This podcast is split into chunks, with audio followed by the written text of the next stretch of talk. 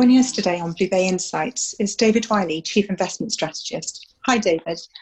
What's your view on the agreement by EU leaders on a new European Recovery Fund? Hi, Alex. Well, when we previously discussed this policy um, initiative, I, I, said that you know if it wasn't too watered down by opposition from the uh, so-called Frugal Four EU members, it would be a big deal. And the outcome from the summit um, is quite close to the original proposal, and so I think it's a big deal.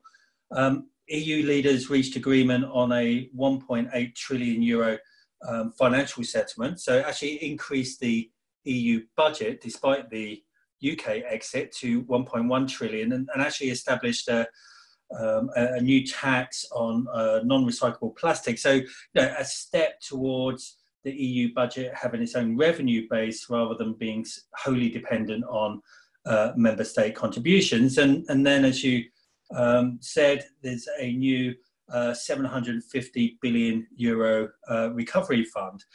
The, the grant component of that fund has been cut from uh, 500 to 390 billion euros, but it's going to be front loaded and it's going to be skewed to those hardest hit by the coronavirus.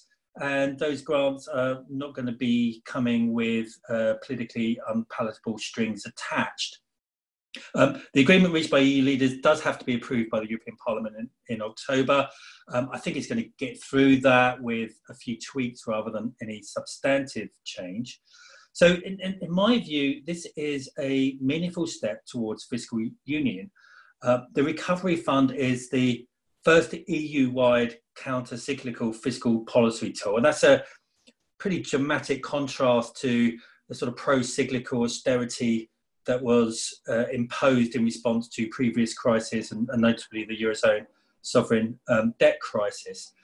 It's, it's described as a one off, but I do think the president is now set for a pan European and shared fiscal response to crisis. And as such, I think it does reduce the tail risk of uh, EU and Euro breakup.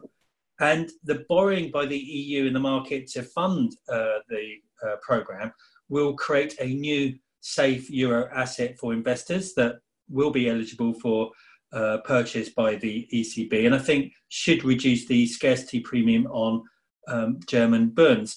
The, the market reaction has been a bit of a classic buy the rumour and sell the fact, uh, but I think it will support further convergence in Eurozone government bond yields, and I think is positive for Euro credit and assets more broadly is it big enough to support the recovery in the EU economy? Yeah, I, I mean, the headline number for the recovery fund, 750 billion euros, is, is big, is sizable, it's equivalent to around 5% of EU GDP. And, you know, 70% of the grants um, are uh, scheduled to be dispersed next year and in um, 2022. Um, Italy and Spain are potentially the amongst the biggest beneficiaries.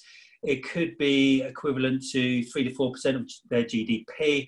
So I, I, think it will be meaningful in terms of supporting recovery in those countries.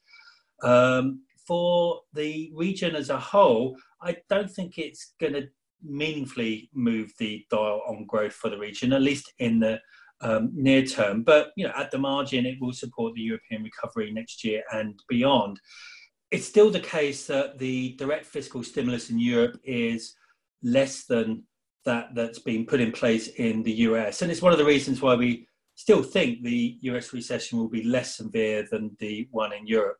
You mentioned US fiscal stimulus. Congress is debating another budget package. What's the latest? Uh, well, you know, the fiscal response to the crisis by Washington um, has actually been very uh, impressive. Um, they've had three fiscal packages today, totaling almost three trillion dollars. That's you know more than 13% of uh, US GDP. So it's it's it's been huge. Um, and, and the direct spending and tax stimulus in the US has been more than twice as big as that in uh, Europe. Uh, in, in Europe, there's been uh, more in the way of uh, bank loan guarantees to support businesses um, uh, rather than direct uh, fiscal support. But, but much of the US fiscal stimulus has already been deployed, and, and many of the provisions um, which are supporting household incomes and spending, such as an extra $600 um, on unemployment uh, insurance expire at the end of this month. Um, Democrats in the House have proposed a 3.4 trillion package that includes extending um, the supplement on unemployment benefits as well as aid for state and local governments.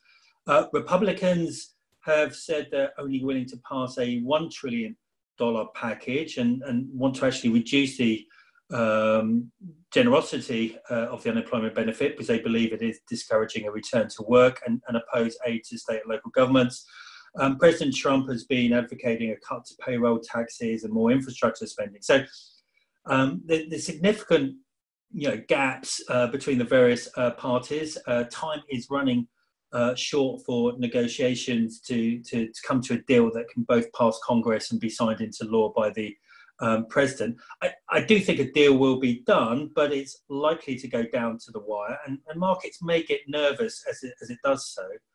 Um, without a new package, the US faces a fiscal cliff of you know, reduced stimulus for the economy, just as the recovery is facing increasing headwinds from the spread of the virus across uh, many uh, US states.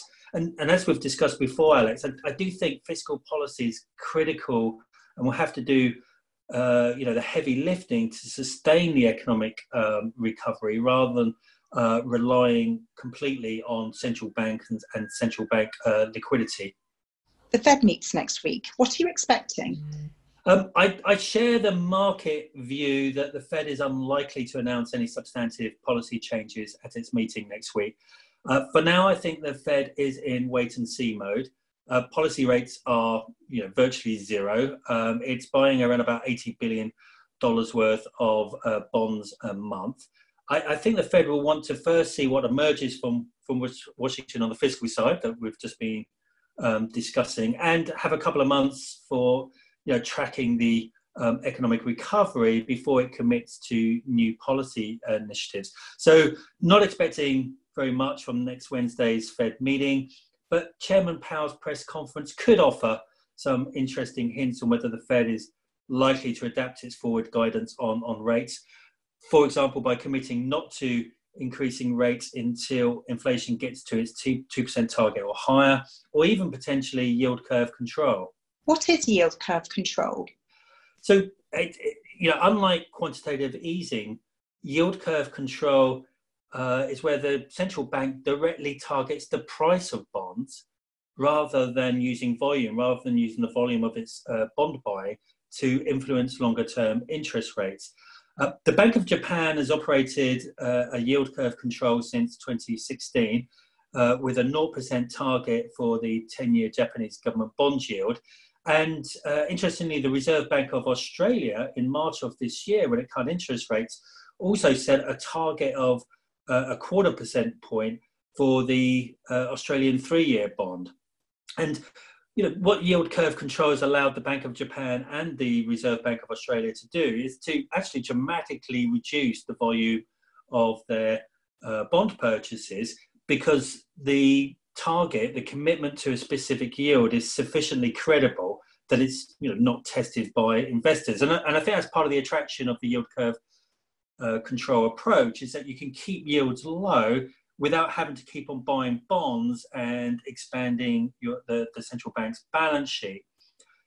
That said, you know, I think a concern for some at the Fed will be that if the economy and inflation pick up much faster than it expects, then under a yield curve control regime, it would actually be forced into unlimited buying of treasury bonds to prevent uh, yields rising as investors respond to you know stronger growth expectations of uh, higher inflation and ultimately of higher interest rates uh, in, in, in the future.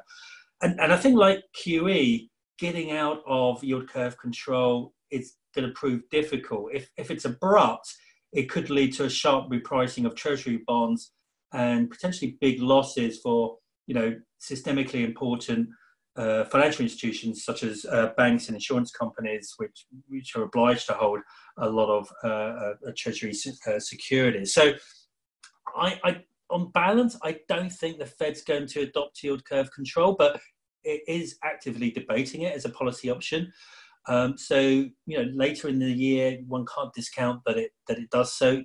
If if so, I think it's more likely to target yields out to three years, similar to the uh, Reserve Bank of Australia approach, as a way of reinforcing reinforcing its forward guidance that rates will stay at zero for at least the next few years and until the recovery is complete. Um, I think the Treasury curve would initially flatten as it would pull down short and intermediate yields and push Treasury investors into longer dated bonds. Um, I, I, think it would probably also be positively received by markets as it would also push more money into risky assets in, in search of return. Uh, just as an aside, I think it's much less likely that the ECB will adopt yield curve control.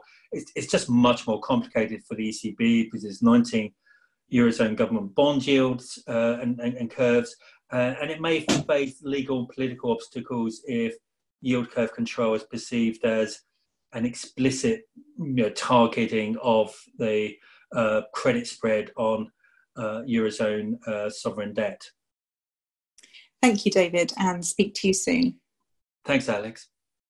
This podcast is issued in the United Kingdom by Blue Bay Asset Management LLP, which is authorised and regulated by the UK Financial Conduct Authority, registered with the US Securities and Exchange Commission and the US Commodity Futures Trading Commission, and is a member of the National Futures Association. This podcast may also be issued in the United States by Blue Bay Asset Management LLC, which is registered with the SEC and the NFA. Past performance is not indicative of future results. Unless otherwise stated, all data has been sourced by BlueBay. To the best of BlueBay's knowledge and belief, this podcast is true and accurate at the date hereof. BlueBay makes no express or implied warranties or representations with respect to the information contained in this podcast and hereby expressly disclaim all warranties of accuracy, completeness, or fitness for a particular purpose. This podcast is intended for professional clients and eligible counterparties as defined by the FCA only and should not be relied upon by any other category of customer. Except where agreed explicitly in writing, Blue Bay does not provide investment or other advice,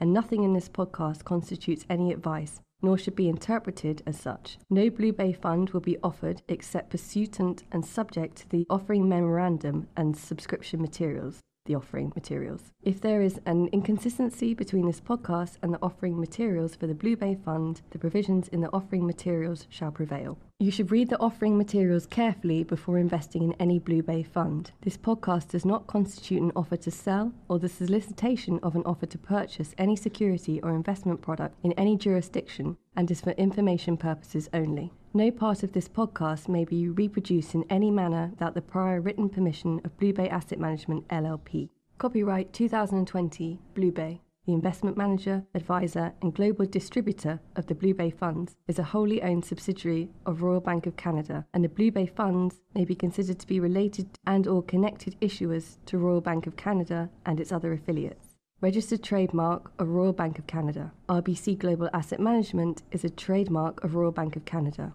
Blue Bay Asset Management LLP, registered office 77 Grosvenor Street, London, W1K3JR, partnership registered in England and Wales, number OC370085. The term partner refers to a member of the LLP or a Blue Bay employee with equivalent standing. Details of membership of the Blue Bay Group and further important terms which this message is subject to can be obtained at www.bluebay.com. All rights reserved.